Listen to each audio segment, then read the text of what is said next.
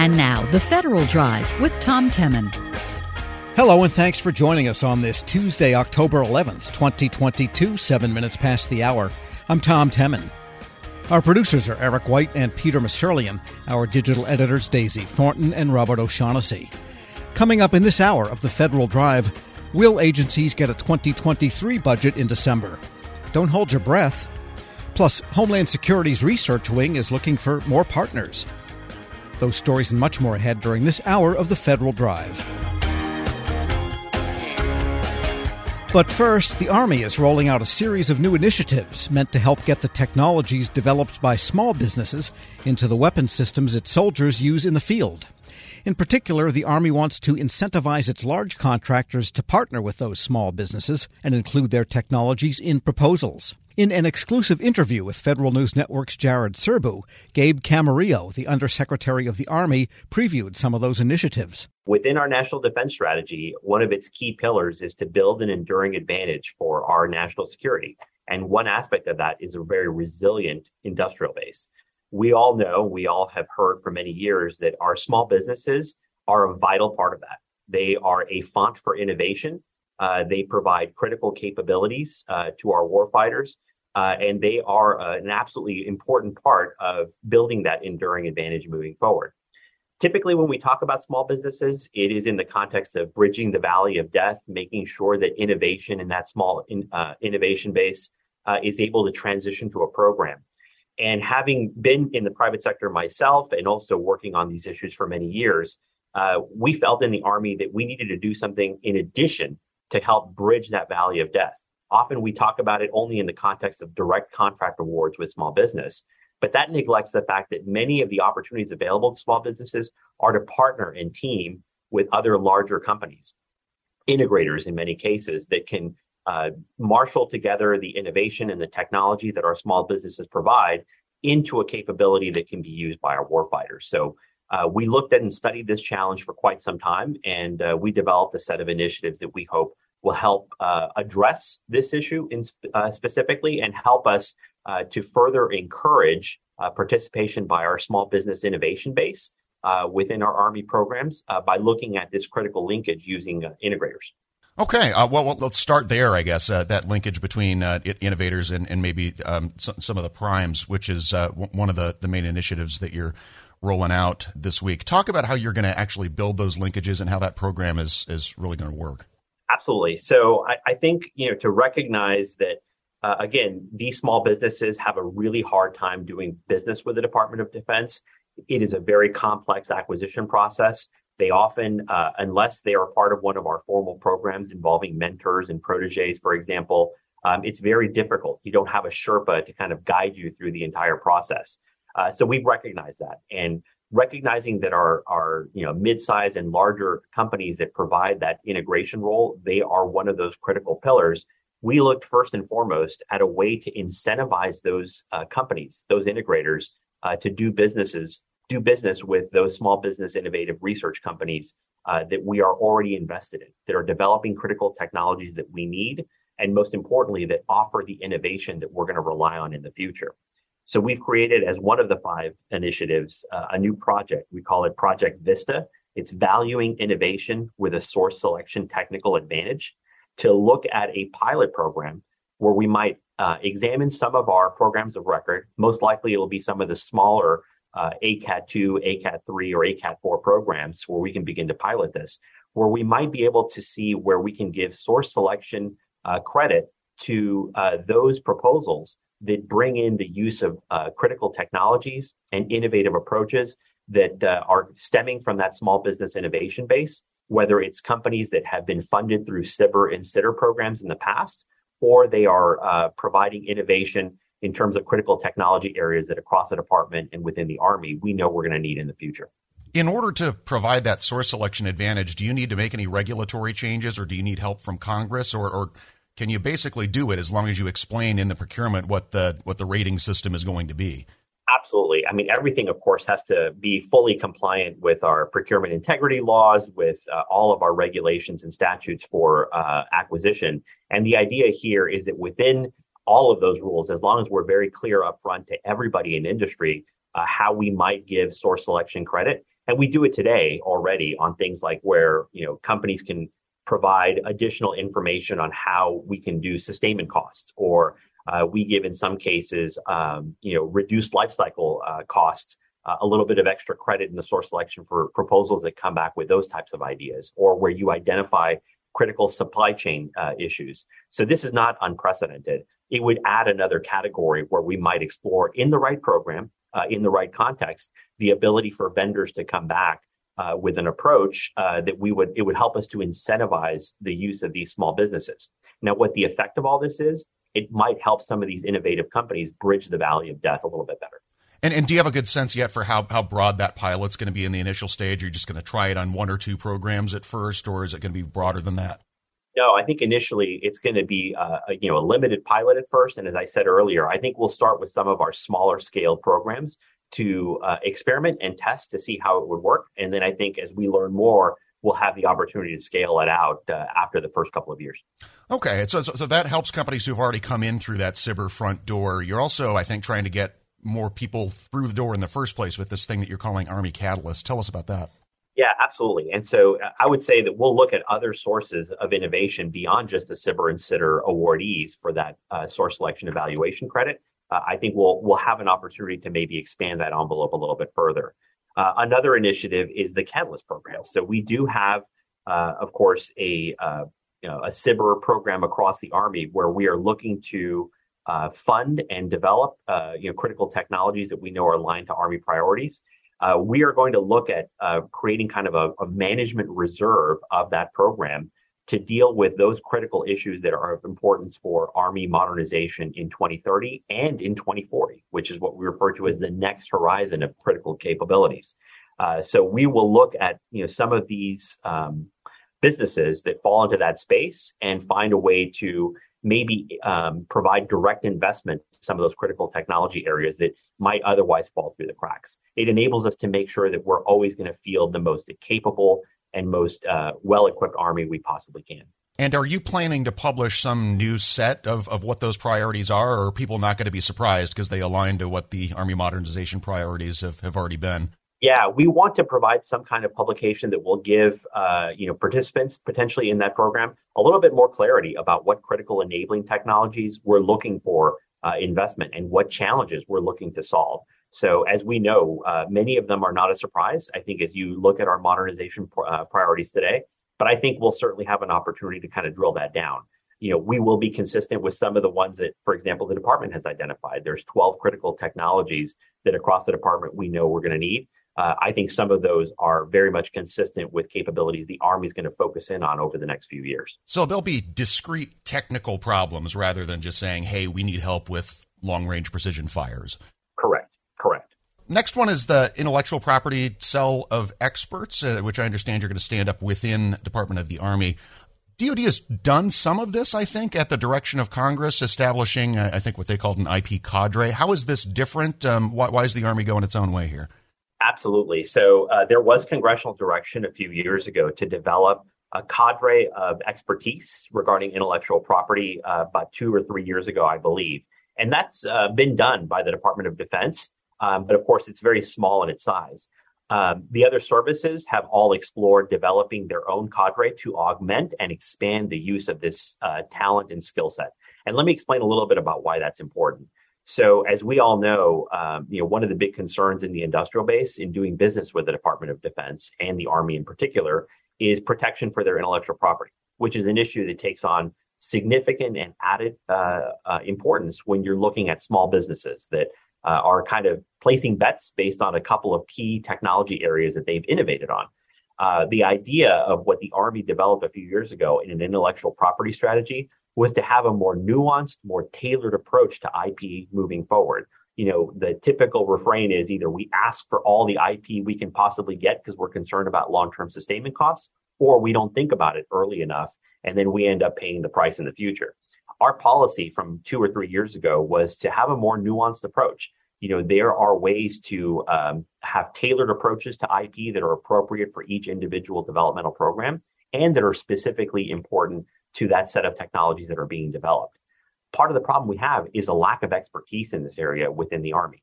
So uh, the idea here is to not rely on a small cell across the department because there's just not enough experts to go around, but but to be to develop its own cadre of expertise within the Army, and that will help us in a number of ways. First and foremost, as we are looking at uh, you know more dedicated, more focused use of our existing small business innovation research programs, how can it inform some of those efforts and strategies moving forward? But then as we tailor program acquisition strategies, whether it's the smaller programs I mentioned earlier or some of our larger developmental efforts, we will benefit from having IP expertise in house that will help us to develop kind of those tailored approaches so that we are crafting the right approach very early on and we're asking for the right amount of IP from industry, not more than what we need. And it needs to be tailored given whether it's a software development program or a hardware specific program that relies on some software, there's very different approaches. And we need that expertise in order to help us uh, get the development that we want in the future. Yeah, and as you've kind of been alluding to here, part of the problem I think that, that DoD faced when it was standing up its cadre is there's just not enough human beings who have deep expertise in IP as it applies to government procurement. So you're going to have to grow these people, right, to, to, to some extent. How, how are you going to go about finding these individuals? Where are you going to recruit them from? And how are you going to teach them what the Army needs them to know? That's a fantastic question um, because in the past, we've always wanted to develop and cultivate that talent. Uh, the challenge is retaining that expertise over time in the Army. So part of our strategy here is to grow some expertise organically and some of it might be that we're able to get tap into from the private sector. Uh, folks that we can maybe put on on loan for example to uh, federal service or who would be willing to do a short term federal service whether it's in a defined kind of term limited uh, federal appointment uh, or something of that nature that we might be able to bring in expertise uh, at different times and rotate people in uh, with that have that expertise in the private sector uh, the bottom line is we're going to need to have some cadre of expertise in, in order to be able to inform the strategies of our very top programs and some of our more tailored approaches for innovation that we're getting after in the small business space. And then you got to make sure that program offices actually leverage that expertise. Is that uh, something that you're going to need to focus on to make sure that these folks aren't just sitting waiting for problems to come their way? Oh, my sense is that that very opposite is going to happen. Uh, there is a significant appetite, I would say, for that expertise across our program executive offices, our PEOs. Uh, they've been asking for this in some ways, having to try to grow it or borrow it where they can. Um, and, and, I think we need to you know provide that capability for them. So I think there's there's a demand signal that's already there that's not being met. All right, I want to make sure we get to the rest of the initiatives before we before we run out of time today. Let's let's talk about the R and D marketplace that you're also announcing this week, which I think also gets to the idea, similar to Project Vista, of connecting these small innovators with primes. Absolutely. I think one of the challenges we have is visibility across uh, our S&T and R&D investment base as to what we've already been funded. There's a lot of innovation out there. Uh, and I've had this conversation with Secretary Heidi Shyu, who's the Undersecretary for uh, Research and uh, Engineering. There is a desire to just make make a, a little bit better, uh, provide a little bit better insight into what technologies we've already invested in and what companies are doing today. Uh, I know there's a lot of repositories of that expertise elsewhere, but none that capture what we've already funded within the Army. And we want to promulgate that information as wide as possible to our program managers uh, and our PEOs to enable kind of that that partnership that we talked about earlier uh, with industry, and particularly with the integrators. And then the the fifth one, I'll just mention it right now. It's you know existing programs that we have to uh, award innovation within our small business innovation base, uh, like our X-Tech and our Prime competitions. What we want to do is, you know, rather than just relying on the mentor protege program to hopefully find them somebody to work with, we want to develop an award uh, that will recognize the best examples of that partnership between integrators and small business innovative, innovative research companies, uh, where they're working together they work on developing a strategy, working with Army program managers to bridge that valley of death, and they can provide a capability that the Army is going to use. How are these prizes going to be selected? Maybe say a bit about sort of the scale and, and, and scope of, of, of, what those awards are going to be. Are they going to be substantial uh, enough to incentivize people to come in? Yeah, so I think um, you know the idea behind the comp- the com- the competitive awards is that winners will be eligible for uh, you know, coming out of the SBIR kind of phase two or phase three effort, a follow-on contract for prototype development and deployment. So it has to align ultimately with areas where we have requirements and where we have funding. So let me emphasize that first. But we're looking for, in this particular case, really good partnerships between integrators and small businesses uh, that provide uh, combined integrated capability that we think will make a meaningful difference for soldiers. And that's part of the equation that I think we don't have a conversation enough about in the department. We look at small businesses and what uh, individual component or software tool or or one particular capability that they have, but the department ultimately buys integrated solutions. And so we're looking for that best combination as part of this. As far as the scale is concerned, I think we'll start we'll start relatively small to try to begin to you know prototype how this would work, uh, and then I think we'll scale it out like everything else uh, based on our experience. There has been, um, even before you launched these initiatives, obviously huge focus at the DoD level, at the Army level, and each of the services on attracting small and innovative and, and non-traditional companies. I think a lot's even happened at the congressional level since since the last time you were in the building. At, at some point, do you run into the problem that there are just too many front doors out there, and companies don't know exactly how to engage with the government because it's complicated and confusing? Which oh, is the problem you're trying to solve in the first place. Try to make government work less complicated and confusing for small businesses. Yeah, no, I, I think um, you know it is a, a, systemic challenge that just by the nature of the complexity of our acquisition process and the multiple avenues uh, through which, as a department, we buy capabilities and we develop those capabilities, it's very confusing. It's it's a Byzantine uh, maze of a process. Uh, what we need to continue to do as leaders within the department, and certainly I'm working to do with uh, you know uh, Doug Bush, who's our Assistant Secretary for Acquisition, Logistics, and Technology. How can we simplify that, provide roadmaps, and in many ways opportunities for folks to to demystify the process? Uh, I think we have some really good programs that we can make better use of. Uh, I also think we need to continue to engage uh, through, for example, our small business programs in particular, about how to best link up with uh, opportunities to bridge the valley of death. And I think you know we have existing programs like Mentor Protege uh, and others. I think that are working great. But things that we're trying to innovate on are like the R and D marketplace, making sure that on the catcher's end we have a little bit more visibility into what innovation and what technology we've already invested in today getting back to some of those congressional changes that I mentioned that I think kind of happened in between your last tour and, and this current tour that you're you're serving in now as undersecretary, things like authority for follow-on production OTAs and, and middle tier of acquisition. Have have those initiatives and the ways that the Army has used them and, and the Army's I think been one of the most prolific users of them have they from your perspective made a big difference to how companies can engage with the government compared to pre that wave of many reforms?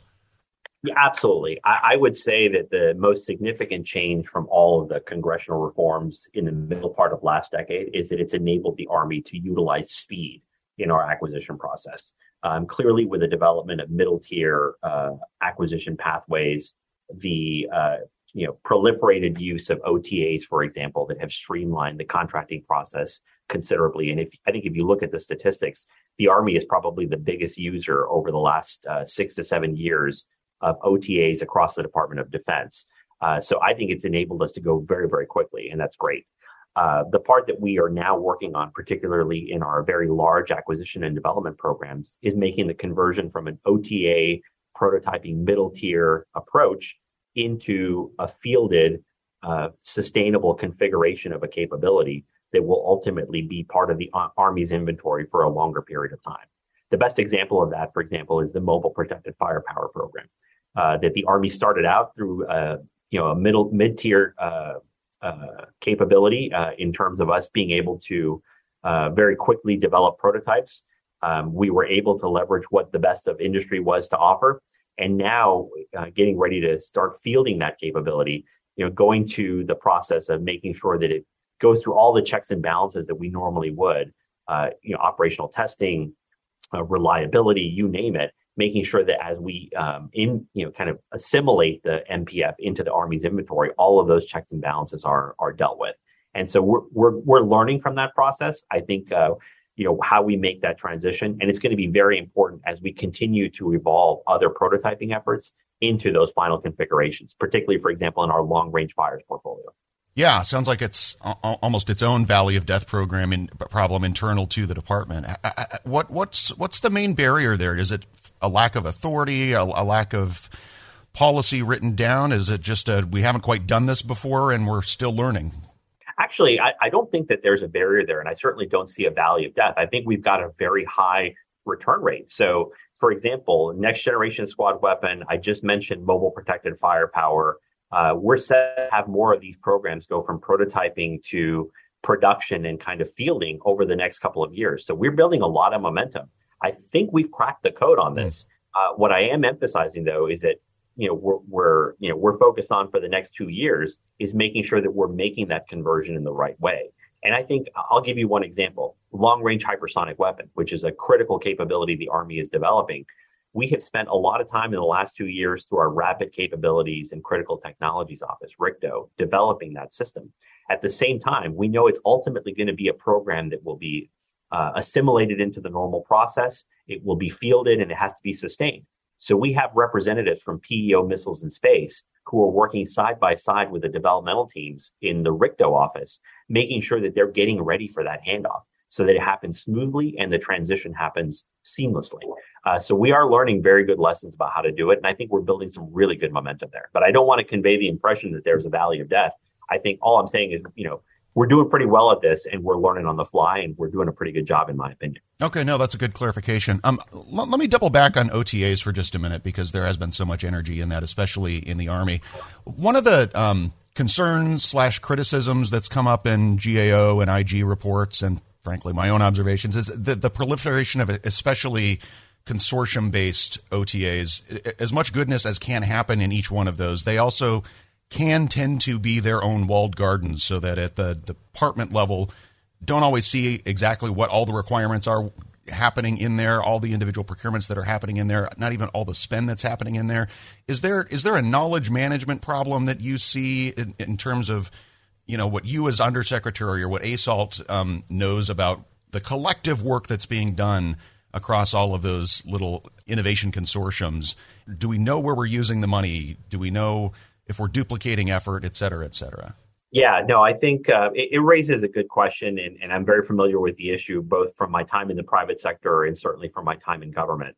Um, I think the consortia play a really important role to uh, do market research, help us kind of um, promulgate information and uh, better awareness of what opportunities there are within the Army uh, for the development of new capabilities through the OTAs that they are they're aligned to. So I think just from a commodity perspective, it is a community of interest. And I think the consortia play a very vital role to help spread the word about what opportunities are out there. Uh, the the interaction with the industrial base, as you said, can get uh, complex. You know, very complicated between uh, what our contracting officers will say, what the consortia will say, uh, and then how that gets filtered out ultimately to the industrial base. Uh, so I, I, don't think there is a common issue across the entire portfolio of OTAs and consortia. I think it varies by uh, consortia. It varies by commodity base that you're talking about. Uh, some of them are very collaborative between the industrial base uh, and the government, and it works very, very well. The example I would give there, for example, is Army Aviation. Uh, there is a very, very tight knit uh, community there. And I think that they work, for example, really well, for example, on the ecosystem for future vertical lift to help define what that modular open uh, system and architecture standards are going to be uh, for that you know future development of platforms. So uh, I think they can play a really good role in those areas. In others, we just got to make sure that uh, we are not uh, closing doors for industry, that we are making sure that we're opening doors as much as possible, and that we're providing clarity uh, regarding the opportunities that exist. So we have to be very mindful of it. And I know that uh, the ASA(ALT) team is working with the broader contracting community to make sure we do that. Before we run out of time, I, I definitely wanted to at least touch on another issue that's been a pretty big change in DoD acquisition regulations in the past year, which is or past few years rather, is which is software acquisition. We now have a software acquisition pathway, a lot of attention on that area from Congress as well. What are your observations coming back in now on, on how that area has changed and what the Army still needs to do? I think it is long overdue. I'm extremely pleased that the Army has embraced, uh, in you know my view, the last nine months that I've been here, uh, the software acquisition pathway, and most importantly, the uh, agility in our requirements development process that has to match it. Uh, as we all know, uh, you know, the Army, the Department of Defense, really the federal government writ large, it is it is working very very hard to convert what is an industrial age model for developing new capabilities, which works great if it's a tank, uh, an aircraft carrier, or a fighter jet. Uh, it is very hard when it is a software based capability that you're developing and you're looking to achieve a minimally viable product that you can scale from there in an agile way. Uh, that is very hard to conform to our existing processes. So we've invented new processes across the department. Uh, I'm very pleased that the Army is leading the way in many efforts to try to pioneer the software acquisition pathway on a couple of programs.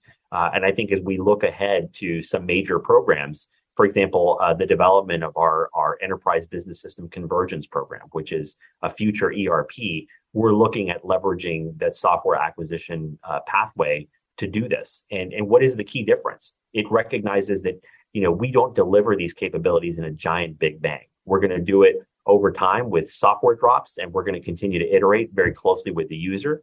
And in my view, it's recognizing best acquisition practices. It's what, for example, we do uh, in the classified world very, very well. It's what the CFTs do with the acquisition community within our modernization priorities right now very, very well. It's tight linkage, very close collaboration between requirements and development, and making sure that you're iterating quickly over time to get the best product viable or available to the user. And one of the common complaints about doing software acquisition through the years has been just paying for it, wedging it into the, the Pentagon's budgeting process. Congress sort of tried to help with that, creating this new colorless money pilot program, BA8 as it's sometimes called. Army has been um, not, not a huge user of it so far. I think there's only one program in it as of now. Do we need to try more of that? Should we expect next year's budget to see uh, to, to to have more proposals for for the BA8 uh, money in it? Well, I'm very supportive of the BA8 pilot. I think the the colorless acquisition, the real advantage to that is that again, it helps us uh, get a get a little bit of flexibility from the industrial based model. The industrial model is that you're going to develop something and then you're ultimately going to field a hardware capability and then you're going to sustain it. It's premised on very discrete kind of uh, milestones and timelines. But as we know in software, you are never in a position where something is fully fielded. You're never you're always in the process of sustaining it and you're always in the process of doing a little bit of development. So what that means is you need a little bit of RDT&E you need what's called procurement and you need what's called sustainment almost simultaneously to get this done right and to make sure that we deliver the best capability to the Army. So, uh, as we expand the pilot or as we make better use of it, I'm looking forward to making sure that it's employed in the best way for the Army.